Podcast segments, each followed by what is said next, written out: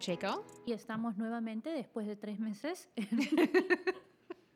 Keeping It Real Estate. Eh, bueno, ante todo queríamos decirle a todos feliz Día de las Madres. Aww. Fue este domingo y, y me imagino que han tenido un día súper lindo. Bueno, en casa, con los niños, por veinteavo día consecutivo. Oh my God. Nothing says Mother's Day like pasando todo un día entero con tus hijos. Pero bueno, ¿qué tal estuvo tu Día de la Madre? Ah, el mío estuvo bien. Me la pasé en casa todo el día Es verdad, la, con los niños. la llamé a las 3 de la tarde y seguía durmiendo. Ay, no, porque estaba todo el día en casa. Wow. Ya. ¿Y tú? ¿Qué tal? Nada, ¿Cómo te le fue? dije a mi hijo, eh, Lucas, es el Día de la Madre. y me dijo, ya te comiste los chocolates que te compré el otro día. Ay, a mí mis hijos me dieron este, me, me escribieron una cartita de Feliz Día de las Madres. Yeah. Mi esposo me compró comida congelada de Pero solo porque él no tiene talento para la cocina, pero la intención cuenta. Ah, sí. Dijo que cierto. arriesgó su vida para ir a la tienda. Ey, ese es un riesgo muy grande, ¿eh? ok, bueno, ahora, eh, como decimos, deseamos que han pasado todos un día de la madre estupendo. Ah, nosotros también somos mamá y sabemos lo difícil que se pone el estar en casa tantos días con los niños, el estrés, cómo se sienten ellos, cómo nos sentimos nosotras. Así que eh, valoramos mucho todo lo que ustedes hacen, de la misma manera que esperamos que valoren en casa lo que hacemos nosotros. Sí. Pero ahora queríamos ir al siguiente tema. En el último y primer video que hicimos, conversamos sobre cómo estaba el mercado en estos momentos. Entonces queremos darles un update de cómo han estado las ventas en los últimos, en los últimos días o en el último par de semanas. Si quieres, puedes comenzar con eso, Emily. Este, pues la primera, ah, la primera vez que hablamos hace un par de meses, sí, ¿no? No, creo- ¿Un mes? menos, no, fue como Un mes. Hace unos días, por favor. Este, no, las cosas han cambiado para mí bastante. Este, yo estoy viendo ahora, estoy viendo que ah, muchos vendedores están ah, viendo y, y poniendo sus casas en venta. Ah, con lo del coronavirus, pues ya han, han quitado el- la orden de quedarse en la casa en St. Charles. Estoy viendo muchas casas en St. Charles que están poniendo en venta. Eh, aún, aún así, están tomando las, ah, las precauciones de, ah, de cómo hacerlo bien para todos los que van a ver la casa. Tienen, todavía tienen sus reglas de que solo una persona, este, una familia entren a la vez, que no sea más de, más de una familia al mismo tiempo. Entonces, este, pero sí estoy viendo que, que más gente están ah, poniendo sus casas en venta y mucha gente también están buscando casas.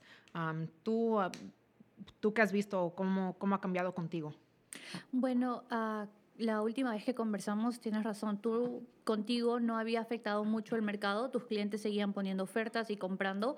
En mi caso te dije que había, ah, había visto que estaba todo poniéndose un poco más lento, porque todos estaban con el miedo, en especial con mis clientes, de perder sus empleos, que los restaurantes cerraran y todo.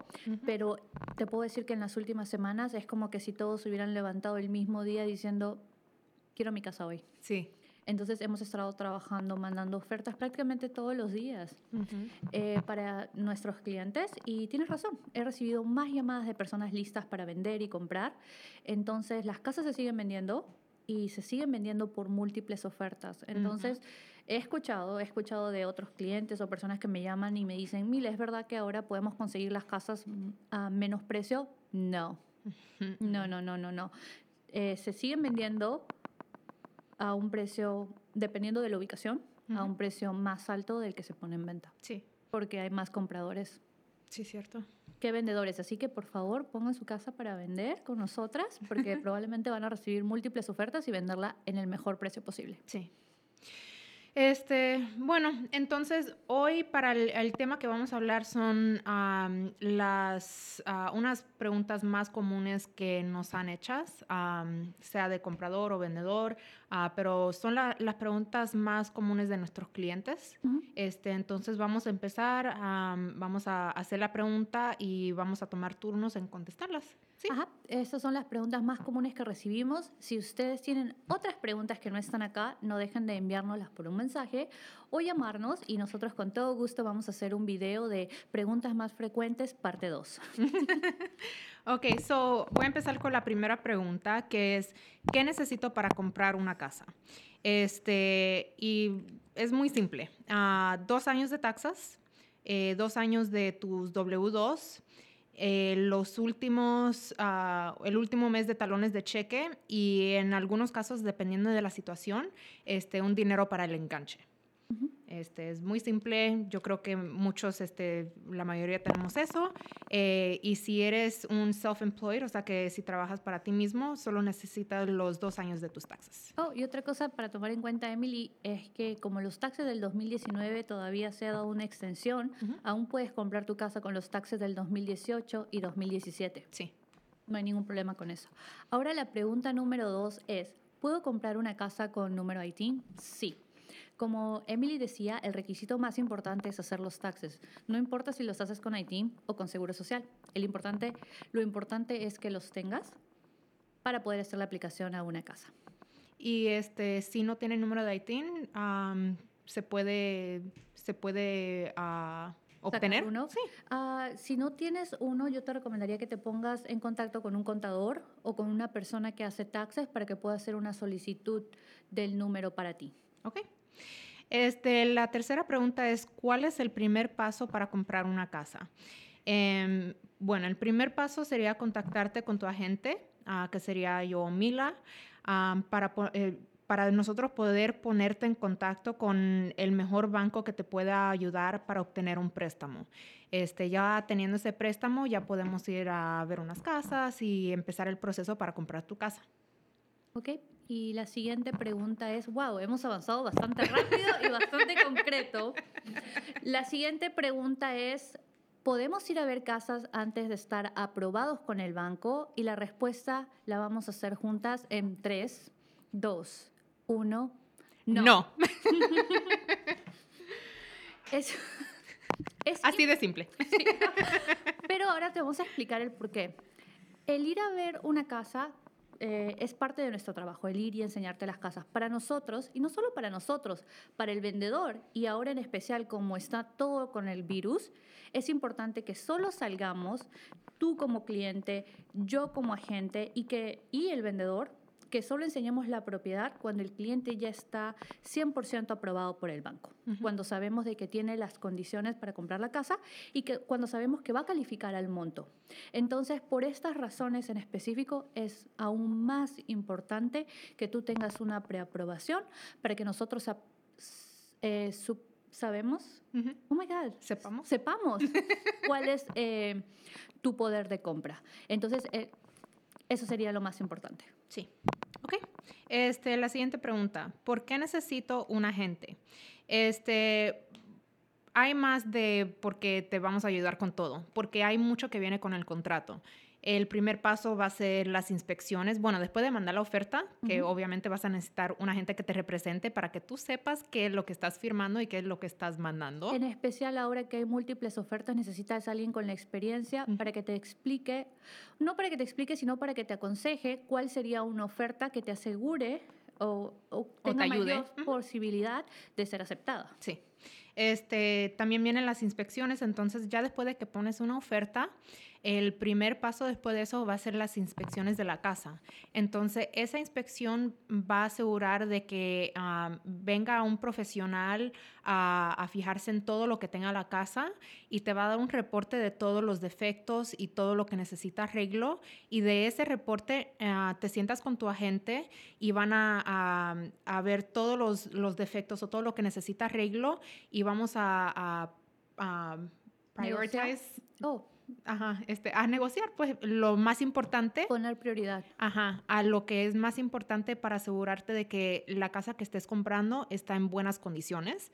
Y ya después de eso este, viene el, el, el appraisal que va, el, el banco manda a alguien para que evalúe la casa y este, si han mandado una oferta más alta del, del, valor de la casa, nosotros vamos a negociar a que le bajen el precio a esa casa para que tú no pagues más de lo que vale la casa. Claro, y no, no solo el agente va a encargar de hacer estos contratos, pero asegurarse que las fechas no se pasen para que tú no te perjudiques. Si tenemos 10 días de inspecciones y porque alguien no está pendiente de las fechas, en el día 11 tú decides pedir los arreglos, ya no puedes pedir nada. Uh -huh. Entonces es, es un contrato que hay que seguir al pie de la letra y obviamente tu agente está en, tiene el conocimiento para asegurarse que tú no salgas perjudicado en esta compra. Sí.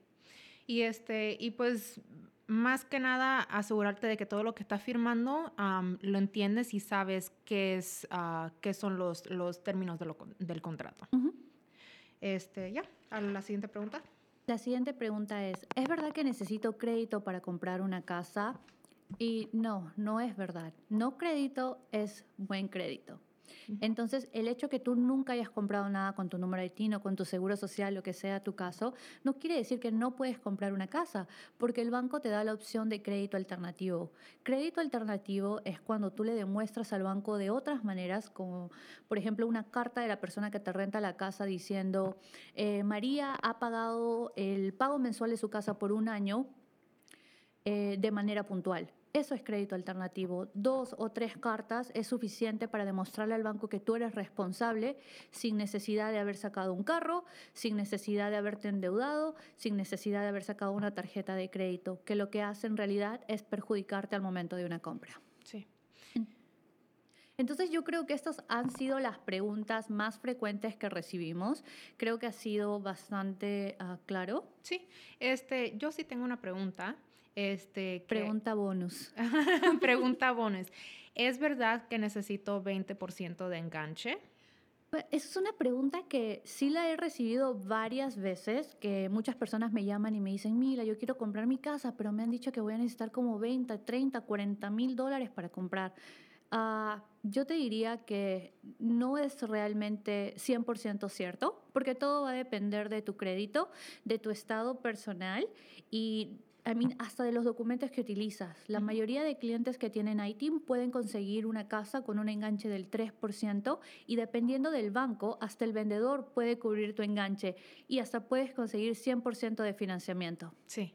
Entonces, I, I mean, tenemos varios clientes que han llegado a la, el, a la mesa el día del cierre con casi nada. Uh -huh. y, este, y es posible para, you know, para llegar con, con menos dinero que, tenga, que tengas que entregar y este, es por eso que deberías de llamarnos y comunicarte con, con, con nosotras para que podamos hablar de tus opciones y ver este, si es? calificas para un, un este, un, eh, yo creo que un grant. O como un bonus, como la beca. La beca. Yo ajá. creo que es importante que te comuniques con un agente porque si tú vas directamente al banco, ellos te van a decir el programa que tienen para ti. Uh -huh. Pero si nosotros podemos saber cuál es tu situación, con nuestra experiencia te vamos a poder recomendar el banco que tiene el mejor programa para ti. Porque ya tenemos una variedad de bancos y una variedad de agentes eh, financieros. Uh -huh que podemos comparar cuál sería tu mejor opción. Por eso es importante que primero te comuniques con tu agente inmobiliario. Sí. Estas son todas las preguntas que yo creo que tenemos para hoy. Ok, hay algo que... Oh, iba, iba a decir otra cosa, pero no, ya lo dejamos para el siguiente video. Las experiencias, pero no he pensado en ninguna. Oh, my gosh. Sí, no, porque sí hay que contar un, un par de cuentos ya, sí, que nos ha pasado. Este video salió tan bonito que no lo quiero malograr con una de mis experiencias tristes. así que yo creo que lo dejamos así. Yo creo que vamos a tener que hacer un audio especial para malas experiencias. Oh my gosh, sí hay muchas. Ya, yeah. pero bueno, entonces estas serían todas las preguntas. Eh, bueno, una de las más importantes que, te, que recibimos, acuérdense por favor enviarnos si tienen otras preguntas que no hemos tocado acá y que ustedes creen que les podría interesar a otras personas, no dejen enviarnos un mensaje por Facebook. Puedes enviar un mensaje a Mila Schumacher o Emily Pacheco puedes enviar un mensaje a nuestras páginas de Facebook. A mí me encuentras como Schumacher Realty Group y a Emily como Your Latina Realtor. Y también nos puedes dar una llamada o enviarnos un mensaje de texto. Mi número es el 618-713-2931. Yo sé, es un número de Illinois, pero trabajo en Missouri. y el mío, ah, el número de Emily es el 314-920-2300. Ok, y muchas gracias. Nos vemos, nos vemos, nos escuchamos la siguiente semana. Bye.